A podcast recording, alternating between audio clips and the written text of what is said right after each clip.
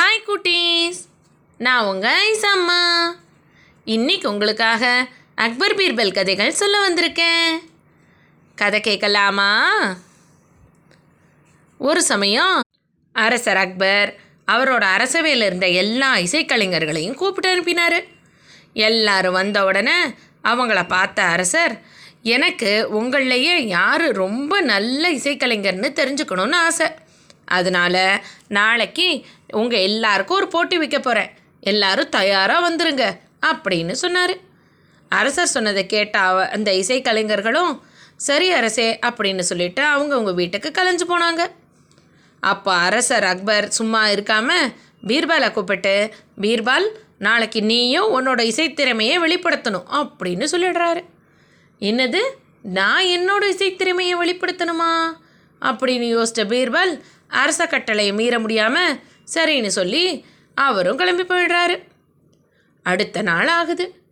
எல்லா இசைக்கலைஞர்களும் அவங்க அவங்களோட வாத்தியங்களோட அரசவையில் காத்திருக்காங்க, அரசர் எப்போ வருவார்னு. பீர்பாலோ அந்த கூட்டத்தில் இருக்கார்.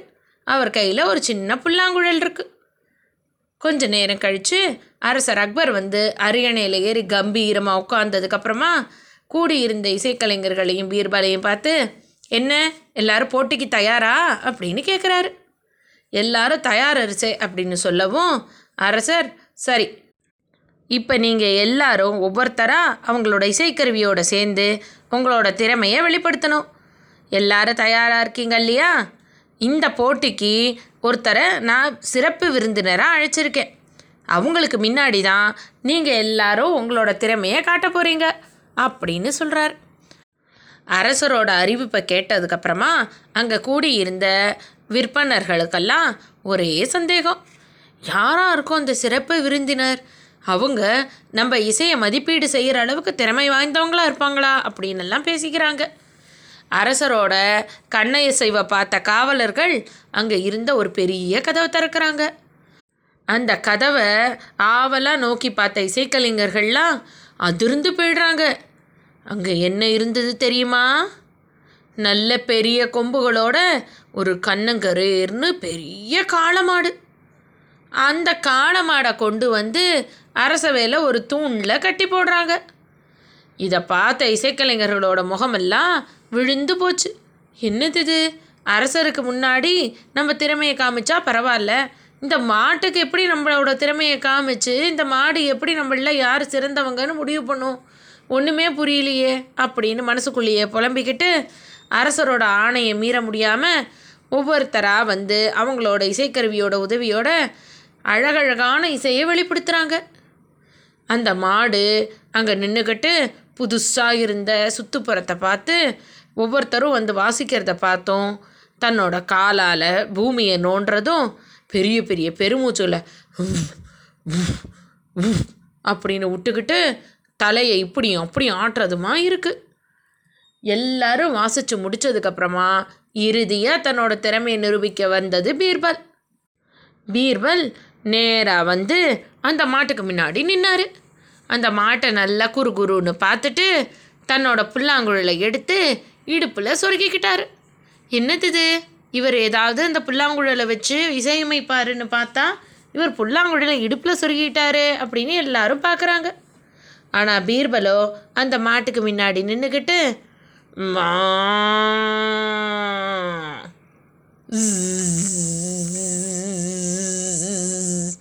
மா இப்படின்னெல்லாம் ஒலி எழுப்புறாரு. அந்த மாடு அவ்வளவு நேரமும் எல்லா பக்கமும் முறைச்சிக்கிட்டு பெருமூச்சு விட்டுக்கிட்டு இருந்தது. பீர்பாலோட குரலை கேட்ட உடனே ரொம்ப அமைதியாக பீர்பாலையே பார்த்துக்கிட்டு இருந்தது. தானாக அதோட வாலு கூட ஆட ஆரம்பிச்சிடுச்சு. ரொம்ப சாந்தமாக ஆயிடுச்சு. அது அமைதியான உடனே பீர்பாலும் தன்னோட ஒலியை நிறுத்திட்டு இசைக்கலைஞர்களோட போய் நின்றுக்கிட்டாரு. எல்லாரும் பீர்பாலையும் மாடியும் அரசரையும் மாற்றி மாற்றி ஆச்சரியமாக பார்த்துக்கிட்டு இருந்தாங்க. அப்போ அரசர் அக்பர் வந்து சொல்ல ஆரம்பித்தார், ஆக இன்றைக்கி இந்த போட்டியில் ஜெயித்தது நம்மளோட மந்திரி பீர்பால் தான் அப்படின்னு. எல்லா கலைஞர்களும் அரசரோட முகத்தையே உத்து பார்த்துக்கிட்டு இருந்தாங்க, அரசர் எப்படி பீர்பால் தான் ஜெயிச்சாருன்னு முடிவு பண்ணினாருன்னு. அதுக்கு அரசர் விளக்கம் கொடுத்தாரு. ஒரு நல்ல கலைஞன் கலை அறிவு மட்டும் இருக்கிறது பத்தாது. தன்னை ரசிக்க வந்த ரசிகனுக்கு தன்னோட கலை புரியுமா, அவனுக்கு அதை எப்படி புரிகிற மாதிரி சொல்கிறது அப்படிங்கிற அறிவும் வேணும். அந்த விதத்தில் இங்கே வந்த அந்த காளமாட்டுக்கு புரிகிற மாதிரி அதோட பாஷையில் அதுக்கு பிடிச்ச மாடுகளோட ஒலியையும் அந்த பூச்சிகளோட ஒலியையும் எழுப்பி சாந்தப்படுத்தின பீர்பால் தான் இந்த போட்டியில் ஜெயிக்கிறாரு அப்படின்னு சொல்லி பீர்பாலுக்கு நிறைய பரிசுகளை கொடுக்குறாரு. அரசர் அக்பர் நல்ல அரசர் தான், ஆனால் அவருக்குள்ளேயும் சில வேண்டாத குணங்கள்லாம் இருந்துச்சு. தான் ஒரு பெரிய ராஜா, தன்னை சுற்றி இருக்கிறவங்கெல்லாம் தனக்கு மரியாதை கொடுக்கறதுனால தான் ரொம்ப பெரிய ஆள், என்கிட்ட எவ்வளவு செல்வம் இருக்குது தெரியுமா, எனக்கு எத்தனை பேர் வணங்கி மதிப்பு கொடுக்குறாங்க தெரியுமா அப்படின்னு அவர் மனசில் நிறைய கர்வம் இருந்தது. இதெல்லாம் புரிஞ்சுக்கிட்ட பீர்பால் அரசருக்கு இதை தகுந்த முறையில் புரிய வைக்கணும்னு மனசில் நினச்சிக்கிட்டாரு. ஒரு நாள் அரசர் அக்பர் அவரோட அரண்மனையோட மேல் மாடத்தில் மாலை பொழுதில் உலாவிக்கிட்டு இருந்தார்.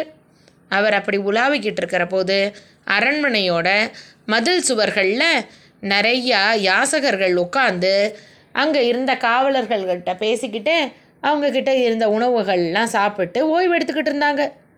இதை பார்த்த அரசருக்கு ரொம்ப கோபம் வந்துடுச்சு. என்னது இது, நான் எவ்வளோ பெரிய அரண்மனையை அழகாக கட்டியிருந்தா இது மேலே இந்த ஒன்றும் இல்லாதவங்க வந்து உட்காந்துருக்காங்களே அப்படின்னு. அன்றைக்கி அதனால் அவர் என்ன பண்ணினார், அங்கே இருந்த அந்த யாசகர்களெல்லாம் பார்த்து, ஏய் நீங்கள்லாம் இங்கே இருக்கக்கூடாது, போங்க போங்க, வேற எங்கேயா சத்திரம் சாவடிக்கு, அரண்மனை வாசலில் தான் வந்து உட்காருவீங்களா அப்படின்னு சொல்லி அங்கே இருந்தவங்கள விரட்டிட்டு காவலர்களுக்கும் கடுமையான உத்தரவு கொடுத்தாரு. இன்னொரு தடவை இவங்க யாராவது வந்து அரண்மனை மதிலில் உட்காந்தாங்க, உங்களெல்லாம் நான் சிரச்சேதம் பண்ணிடுவேன் அப்படின்னு மிரட்டிட்டு அரசர் உள்ளே போயிட்டார். அரசரால் விரட்டி அடிக்கப்பட்ட அந்த யாசகர்கள்லாம் வேகமாக வந்து பீர்பாலை சந்தித்து அரசர் கோபமாக சொன்னதெல்லாம் சொல்கிறாங்க. இதை கேட்ட பீர்பால், சரி அரசர் சொல்கிற மாதிரி நீங்கள் ஊருக்கு ஒதுக்குப்புறமாக இருக்க சத்திரத்தில் போய் தங்கிக்கோங்க, நான் இந்த பிரச்சனைக்கு ஏதாவது வழி கண்டுபிடிக்க முடியுமான்னு பார்க்குறேன் அப்படின்னு அவங்கள அனுப்பி வச்சுடுறாரு. அவங்க போனதுக்கப்புறமா பீர்பால் ஒரு முடிவுக்கு வராரு. 2 நாள் ஆச்சு, எந்த யாசகர்களும் அந்த அரண்மனையோட சுற்றுப்புறத்துலேயே இல்லை. 3வது நாள் அன்றைக்கி அரசர் இதே மாதிரி மேல் மாடத்தில் உலாவிக்கிட்டு இருக்கிற போது அரண்மனை மதில் மேலே ஒரு ஆண்டி பண்டாரம் உட்காந்துருக்கிறத பார்க்குறாரு. அந்த ஆண்டி பண்டாரத்துக்கு நல்ல தலை நிறைய ஜடாமுடி இருக்குது, பெரிய தாடி இருக்குது. இதை பார்த்த அரசருக்கு புசு புசுன்னு கோவம் வந்துடுது. நான் அன்றைக்கி தான் அவ்வளவு சொல்லியிருக்கேன் இங்கே வந்து உட்காரக்கூடாதுன்னு, இன்றைக்கும் வந்து உட்கார்ற அப்படின்னு சொல்லி வேகமாக தன்னோட வாளியை எடுத்துக்கிட்டு அந்த ஆண்டி பண்டாரத்துக்கு முன்னாடி வந்து நிற்கிறாரு. ஏய் யார் நீ, என்னோட அரண்மனையோட சுற்றுச்சுவர் மேலே நீ ஏன் வந்து உட்காந்துருக்க, ஒழுங்கு மரியாதை இங்கேருந்து போறியா இல்லை உன்னோட தலையை துண்டு துண்டாக ஆக்கவா அப்படின்னு வாழை ஓங்கிக்கிட்டு பேசுகிறாரு அரசர் அக்பர். அதுக்கு உடனே அந்த ஆண்டி பண்டாரம், அரசே என்னோட ஒரே ஒரு கேள்விக்கு மட்டும் பதில் சொல்லிவிட்டு நீங்கள் என்னோட தலையை கூட துண்டாக்கிடுங்க அப்படின்னு சொல்கிறாரு.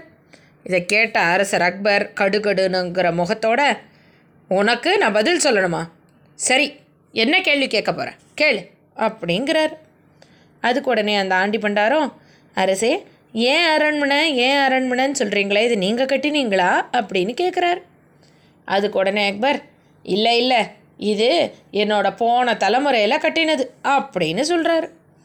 அதுக்கு உடனே அந்த ஆண்டி பண்டாரம், அரசே இந்த சுவர் இது என்னோடய தாத்தா கட்டினது, அப்போது இங்கே இருக்கிற இந்த நாடு அதில் இருக்கிறதெல்லாம் அதெல்லாம் என்னோடய மூதாதையர்கள்லாம் உருவாக்கினது, அப்போ இது எதுவுமே உங்களோடது இல்லையா, நீங்களும் இதெல்லாம் பார்த்துக்கிற ஆள் தானா, நேற்றுக்கு இது உங்கள் தாத்தாவோடதாக இருந்துச்சு, அதுக்கப்புறம் உங்கள் அப்பாவோடதாக இருந்துச்சு, இப்போ உங்ககிட்ட இருக்குது, அப்போ இதுவும் சத்திரம் மாதிரி தானே, எதுவுமே உங்களுக்கு ஒன்றும் சொந்தம் இல்லையே அப்படின்னு சொல்கிறாரு. அதை கேட்டதுக்கப்புறம்தான் அரசர் அக்பருக்கு கர்வமெல்லாம் போகுது. ஆமாம் நான் எல்லாம் நான் தான் பெரியவன், எனக்குன்னு கர்வமாக இருந்தேனே, அப்படி இருக்கக்கூடாதே, நான் இதெல்லாம் பாதுகாக்கிறவன் தான், இது எல்லாமே நான் ஒன்றும் பெருசாக உருவாக்கலை அப்படின்னு மனசு வருந்தி அந்த யாசகர்கள் எல்லாருக்குமே நல்ல வாழ்வை ஏற்படுத்தி கொடுத்து அவங்களுக்கு 3 வேளை நல்ல உணவு கிடைக்கவும் அவங்க வாழறதுக்கும் வழி செஞ்சு கொடுக்குறாரு அரசர் அக்பர்.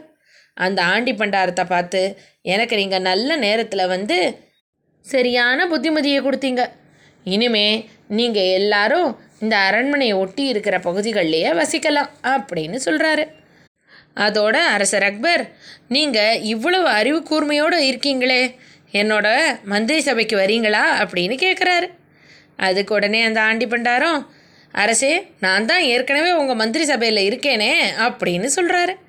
என்னது அப்படின்னு கூர்ந்து பார்த்ததுக்கப்புறம் தான் தெரியுது, அந்த யாசகராக வேஷம் போட்டு வந்தது பீர்பால் அப்படின்னு.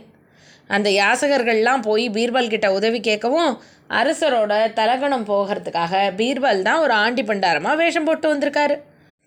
அரசர் அக்பர் பீர்பாலை பாராட்டினதோடு இல்லாமல் அவரோட அறிவுரையை கேட்டு தன்னோட கர்வத்தையும் ஆணவத்தையும் மமதையும் எல்லாம் விட்டுட்டு மறுபடியும் ஒரு நல்ல அரசராக அரசாண்டு வராரு. அப்புறம் என்ன நடந்ததுன்னு நாளைக்கு பார்க்கலாம். இன்றைக்கி கதை இதோட ஆச்சு.